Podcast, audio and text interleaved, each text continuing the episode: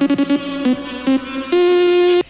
The plot thickens, Michael. The plot thickens. Who would have thought? It is wild what's what's happening right now, Ed. Just wild. This is this is to me this is as, as exciting as the founding of the Fantastic Four. We have corporate intrigue and superheroes all merged together. Okay, the founding of the Fantastic Four involved monsters and mole men and, and spaceships. So you're saying you're saying that what's happening right now is, is equally exciting. It's, I think I think you're, you're showing you're showing your your your corporate bias, your corporate news colors, bias. My true colors. But, let, but like so, hey, the, on our on our last episode, we talked about how Iron Man had now been put in charge of Stark Corp. The Right. latest news out now is Tony has been busy. Not only did he put Iron Man in charge of Stark Corp, but he donated his ginormous mansion that takes up almost an entire block on the Upper East Side to the to the Avengers. And so now the Avengers are using it as his his prior, prior personal residence as like a fully staffed headquarters. Remember, I said during our last uh, episode that it seemed kind of fishy that Iron Man was telling us that he had taken over the company on a temporary basis from Tony Stark. Uh, what other word can you use when Iron Man and his teammates basically just got a free mansion and, and presumably some money to fund it too, right? Oh yeah, not, mean, not, so- yeah. It's it's full. It's a fully staffed mansion. They have their own butler. The whole Yep. the whole the whole nine yards. And what's interesting here is the first decision. So Iron Man becoming the head of Stark Corp was a decision that Tony Stark made as CEO of Stark Corp. It was a kind of a Stark Corp decision. This Right. was a personal decision. So the, the mansion donated it was not a Stark Corp mansion given to the Avengers as as Stark Corp employees. This was personal property of Tony Stark himself donated to the Avengers as Stark Corp employees. So, so why would you do it? Like, if you're Tony Stark, why would you do this? I mean, it's one thing to be patriotic. It's one, it's another thing to be a good boss. It's a whole other thing to be supportive of the Avengers mission.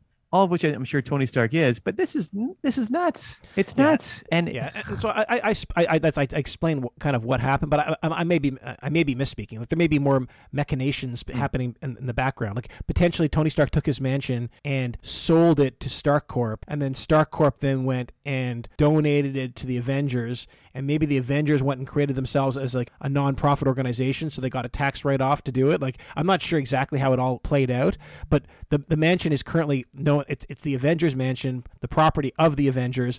I'm not sure are the Avengers a non-profit? I'm not sure what they are what, what kind of corporate entity they are. We'll have to dive into it, right? Because and it's just to me, it's it's it's it's bizarre, and and it's not like say Stark Corp or the American government or Tony Stark are funding some kind of like secret base for for a military base for the Avengers, and presumably if, if that's the direction they were going to go in, the military would have space for the Avengers to kind of set up their mission. This is a mansion. And so I, I doubt that they're using the, the pool and the jacuzzi and the, the billiards room and or whatever there is in this mansion the bowling alleys for, I think they have like, bowling alleys bowling alleys just solely because it's uh, it's helping them be Avengers. I think they, they they've lucked into a multimillionaire's lifestyle, and we haven't even heard from the multimillionaire as to why he would fund that. uh, you, you got to you made an interesting point like if, if the avengers are going to have some sort of headquarters building wouldn't you put that somewhere like potentially washington d.c so they can be close to the pentagon would you wouldn't you place it in some place that's fairly isolated we know that the, the, the baxter building where the fantastic four are based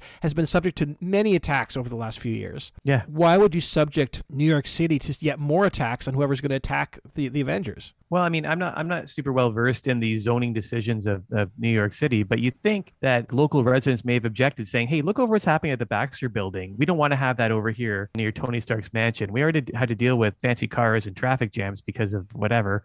But here we're going to deal with alien attacks, lunatics in costumes jumping all around the Avengers mansion. So Yeah, and, and, and, be, It, and be um, fair, that hasn't happened yet. So we haven't had any alien attacks. No, Mole Man hasn't torn the, the mansion down into the into the underground. We've had no no no uh, uh, monsters or aliens invasions, but we uh, have already had an attack on the building. It was it wasn't like a, a costume Yeah. person, but it was, it was just standard organized crime attack on the building, which questions the I think the intelligence and the judgment of the organized crime people. Yeah, but maybe it's maybe the juice is worth the squeeze, right? Because if it's Avengers Mansion, presumably that's if that's the only premises that where they keep their stuff, there might be things worth stealing if you're a super criminal, Perhaps for lack of a better term. Maybe the Iron Man armor itself. Right, but but let's not skip past it. I mean, it it, it it seems impractical. It doesn't seem to make a lot of sense. I don't see what what's in it for New York City. I don't see what's in it for New York City residents. I don't even see what's in it for the Avengers, other than it's it's a luxury lifestyle that they would now be able to live. The question is, why did this happen for me? And and until we have Tony Stark in front of news cameras and and answering questions, it's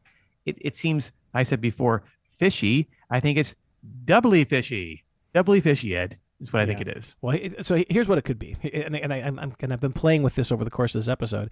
Is there are tax advantages to donating appreciated Mhm. assets, and so if if Tony, let's say Tony Stark bought the Avengers Mansion land and, and the and the mansion itself, and I'm I'm gonna make up a number for for like a million dollars 20 years ago, and let's say that same mansion is now worth a hundred million dollars.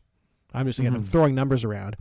If he were to sell that land and sell that to somebody, he has to pay capital gains on that full $99 million appreciation. But if he donates that to the Avengers charity, and then that entire $100 million, he, number one, he doesn't declare the capital gains on it, but number two, he can deduct that full $100 million from his, his, from his income. Not from his capital gains income, but from his traditional income. And traditional income taxes these days are really, really high. And so Mhm. that might be the, the answer. And then what he does then is that then goes to the Avengers, who are indirectly his employees, as a compensation benefit to keep them around. So rather than paying them out of Stark Corp coffers, he can pay them out of, a, out of basically a personal donation. And then if that goes well, maybe Stark Corp then goes and gives him like a some sort of increased compensation himself. Like the, he, because he controls both the Avengers and Stark Corp and his own personal wealth, that allows for all sorts of financial manipulations. And maybe that's what we're seeing here. Maybe, but the, the problem is that it does seem kind of odd that it, it you know Tony Stark is making these these decisions. At the same time he's a not not in public view and b he's already given his company basically over to Iron Man who's connected with the Avengers. So it's it just it just looks odd and it's not like the it's not like the Avengers are coming forward and explaining what it is uh, and and how this all came about and No, I'm no sure although that the, maybe the Avengers aren't hiding though, right? They were at that ch- giant charity event recently, and so the, the, the Avengers are out in the open. They're they're public, but you're right, they're not doing any sort of well, they're, maybe they're any, daring any speeches people or anything on this. Well, they're probably maybe they're daring people. I mean, it, it, look, we, we assume that they're acting in our best interest, and so far they have been. But what if they aren't? What if they're just daring for people to call them on it? I mean, it's it seems quite brash for if if, if this is what's happening is that Iron Man is basically taking over Stark Corp and then taking Well, I don't over like you say he's taking over. Mansion. it- it's presumably it's an interim. Well, we've been Mhm. told it's interim, right? So uh, I think for lack of uh, any other information, I think we can assume that Tony Stark has gone to do something, and he just doesn't have time to oversee like oversee the actual corporation.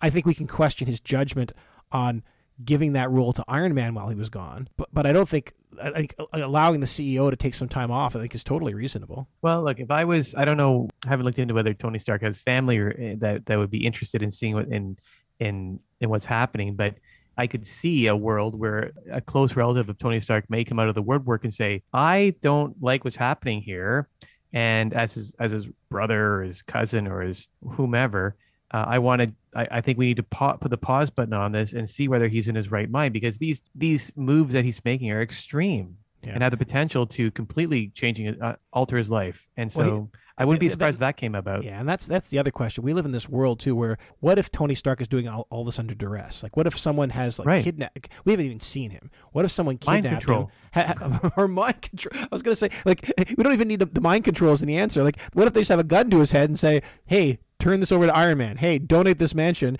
And if you don't, we just we, we shoot you with a gun. We don't. You don't even need the explanation of magical mind control to make that happen. Well, it's going to go even crazier. What if it's not the Avengers anymore? What if the Avengers have been taken over and then just they're using their powers? I mean, it's just look. We need to we need to hear what, what Tony Stark has to say, and I I think that if if he doesn't come forward soon, somebody on his behalf will. Yeah, I, th- I think you're right. The next the next step is we need to hear directly from Tony Stark, and maybe Mhm. on camera or maybe in person, rather that so we Yeah. can verify there's not a gun pointed at him. I agree, and uh, maybe and maybe it's us. Maybe we need to just jump into the fray. I th- I think at the very very least, let's let's make sure he's not under mind control.